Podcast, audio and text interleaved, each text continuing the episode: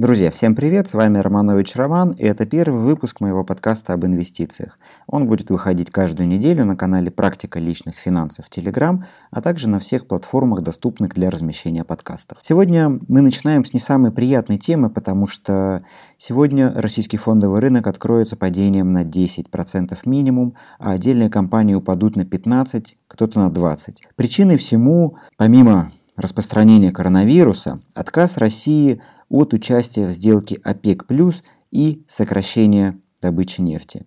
Из-за этого отказа нефтяные котировки упали на 30% вчера, что стало самым сильным падением нефти со времен нефтяного кризиса 90-х годов.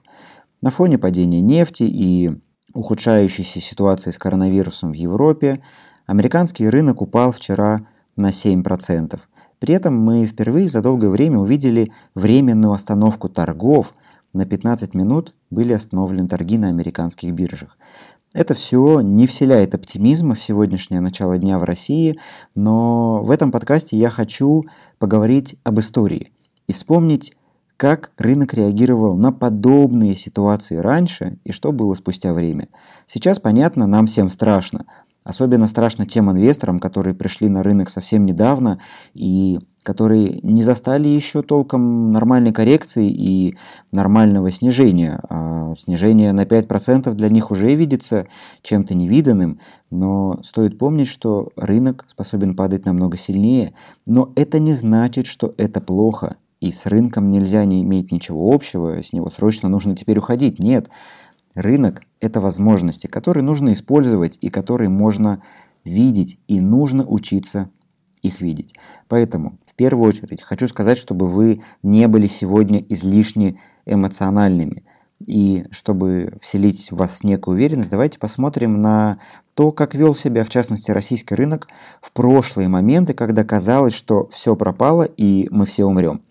Давайте вспомним 2014 год, когда Россия присоединила Крым путем референдума и получила в ответ санкции со стороны Америки и со стороны Европейского Союза.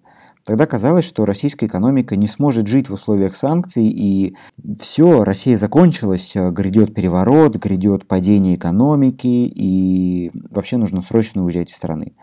Рынок упал. Российский рынок тогда упал на 20% в течение пары недель, и тогда это казалось действительно страшным.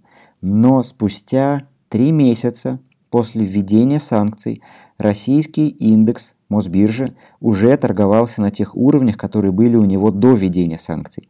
А спустя год он торговался в плюс 20%. И сегодня можно с уверенностью говорить о том, что те санкции, которые вводились против России, они по большому счету не сработали и они не нанесли такого разрушающего эффекта для экономики и для российского рынка. Следующий пример, который стоит вспомнить, это нефтяной кризис, который случился в 2016 году, казалось бы, совсем недавно.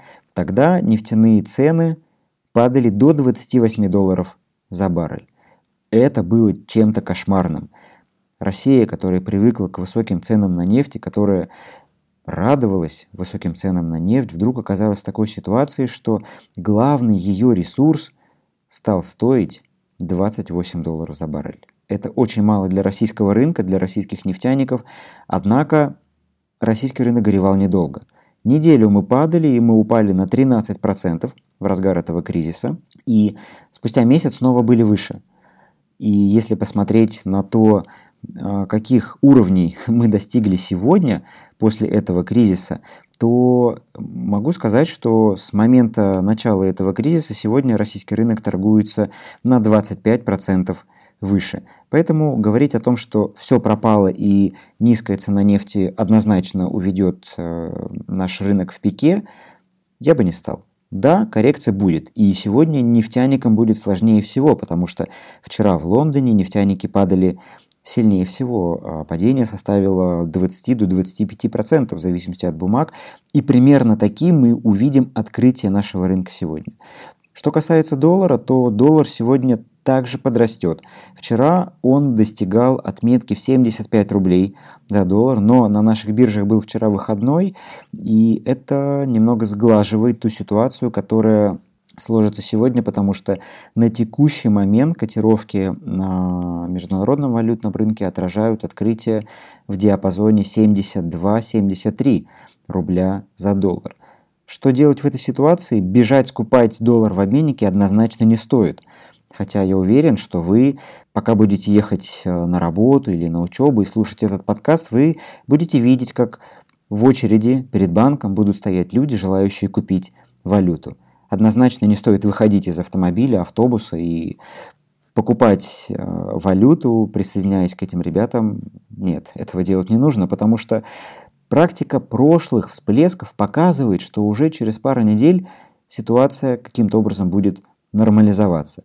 Вполне вероятно, что мы не получим снижение к тем значениям, которые были еще пару месяцев назад, это уровень 62, может быть даже 64, но уровень 66-68, я думаю, это тот диапазон, в котором мы окажемся в течение достаточно короткого времени.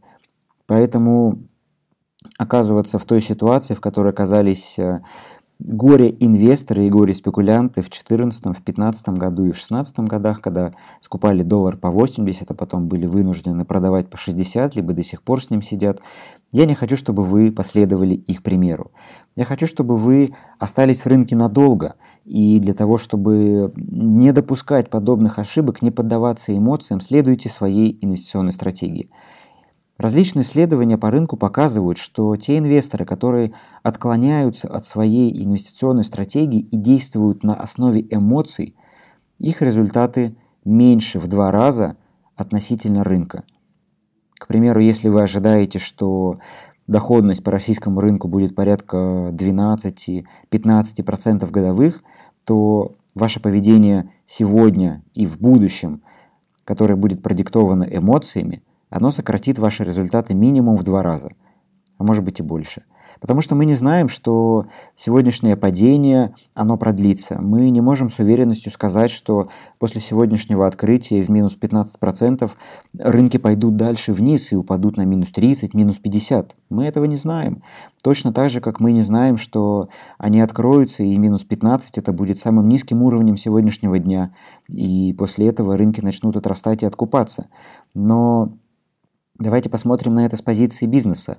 Если вы покупаете бизнес, если вы покупаете акцию не потому, что у нее громкое имя, не потому, что вам нравится цена, не потому, что вам нравится заправляться, например, на заправках Газпромнефти либо Татнефти, и вы ее покупаете, нет, а потому что вы проанализировали бизнес и поняли, что этот бизнес действительно стоящий, что российская экономика действительно имеет самый высокий потенциал для роста среди многих развивающихся рынков, и то, что дивидендная доходность нашего рынка одна из самых высоких не только среди развивающихся, но и среди развитых, это позволяет мне думать и полагать, что спустя некоторое время, спустя пару месяцев, может быть, придется в этот раз подождать чуть дольше, я не знаю точно, но я практически уверен, что мы будем торговаться выше, и те потенциалы, которые есть в российских компаниях, они будут реализованы спустя какое-то время.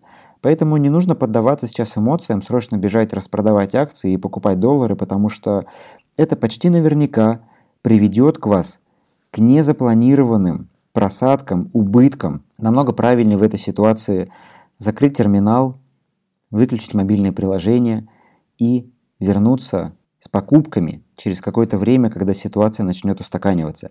Потому что действительно российская экономика и российский фондовый рынок один из самых дешевых в мире, и он предлагает одну из самых высоких дивидендных доходностей в мире. При этом эта дивидендная доходность существенно выше, чем доходность по банковским вкладам. По некоторым компаниям она достигает два или три раза больше, чем доходность вкладов. Поэтому подумайте об этом, не стоит принимать поспешных решений. Что касается перспективы развития мировой экономики, то здесь я бы тоже не утверждал, что те события, которые происходят, они неминуемо ведут к рецессии. Да, коронавирус распространяется, но коронавирус это не причина того падения, которое произошло. Скорее всего, это некий спусковой крючок, который привел к ожидаемой давно коррекции в первую очередь американского рынка, потому что американский рынок на протяжении долгого времени торговался значительно выше всех мировых рынков, и он существенно оторвался по фундаментальным оценкам от глобальных рынков, других, не американских. Поэтому то, что сейчас происходит в Америке, и Америка как крупнейший рынок тянет за собой все остальное, это некий приход в норму. Если посмотреть на то, как чувствуют себя фондовые рынки мира, то вы удивитесь, но Китай, в котором началась эпидемия коронавируса и который, казалось бы, должен пострадать сильнее всего, но его фондовый рынок упал меньше всех. Если по Америке мы видим сегодня практически 20% снижения от максимумов, то в Китае мы видим падение всего в несколько процентов. Хотя, казалось бы, с Китая все началось. И это лишний раз доказывает, что если бизнес интересен, если у компании и у компаний или у рынков низкая фундаментальная оценка, то они либо падают меньше, либо они быстрее восстанавливаются. Поэтому я призываю вас сохранять сегодня спокойствие. Я говорю это уже в который раз. Не нужно поддаваться эмоциям. Сохраните спокойствие, понаблюдайте за рынком. И если у вас есть возможность, то вполне вероятно, что можно докупить какие-то позиции, потому что такой распродажи на рынке не было давно, а с учетом тех дивидендных доходностей, которые будут платить наши компании, становится еще интереснее. Ну и, конечно же, конечно же, я еще раз хочу напомнить о диверсификации. Если ваш портфель грамотно сбалансирован, если в нем есть как рублевые, так валютные активы. Если в нем есть кроме акций облигации, если в нем есть золото, то по большому счету вам бояться нечего, потому что по мере того, как будут падать акции, золото будет чувствовать себя лучше и будет поддерживать ваш портфель. По мере того, как будут падать рублевые активы, валютные активы будут расти в цене и увеличивать оценку вашего портфеля. Если до сих пор вы не диверсифицировали свой портфель по валютам, по классам активов, то, пожалуйста, сделайте это хотя бы сейчас. Если вы не знаете, как это сделать, то обращайтесь ко мне. У меня есть множество и курсов, и консультаций, и мастер-классов, которые посвящены и формированию стратегий, и формированию портфелей. Поэтому ищите информацию, пользуйтесь ей и применяйте. Диверсификация еще никому не вредила. Желание заработать быстро, купить упавшие акции на всю котлету, как говорят, это неправильное решение. Так действовать не нужно. Это опять же будет действие, продиктованное вашими эмоциями. Сохраняйте спокойствие и придерживайтесь вашей стратегии инвестиций. Однозначно не нужно паниковать, потому что история показывает, что каким бы ужасным ни казался текущий момент, спустя некоторое время вы поймете, что не так страшен черт, как его малюют а у страха, как говорятся, глаза велики. Поэтому удачных вам инвестиций, оставайтесь со мной, слушайте мой подкаст, подписывайтесь на каналы и до встречи через неделю в очередном выпуске подкаста. Удачных вам инвестиций, крепких нервов и растущих счетов. До встречи. Пока.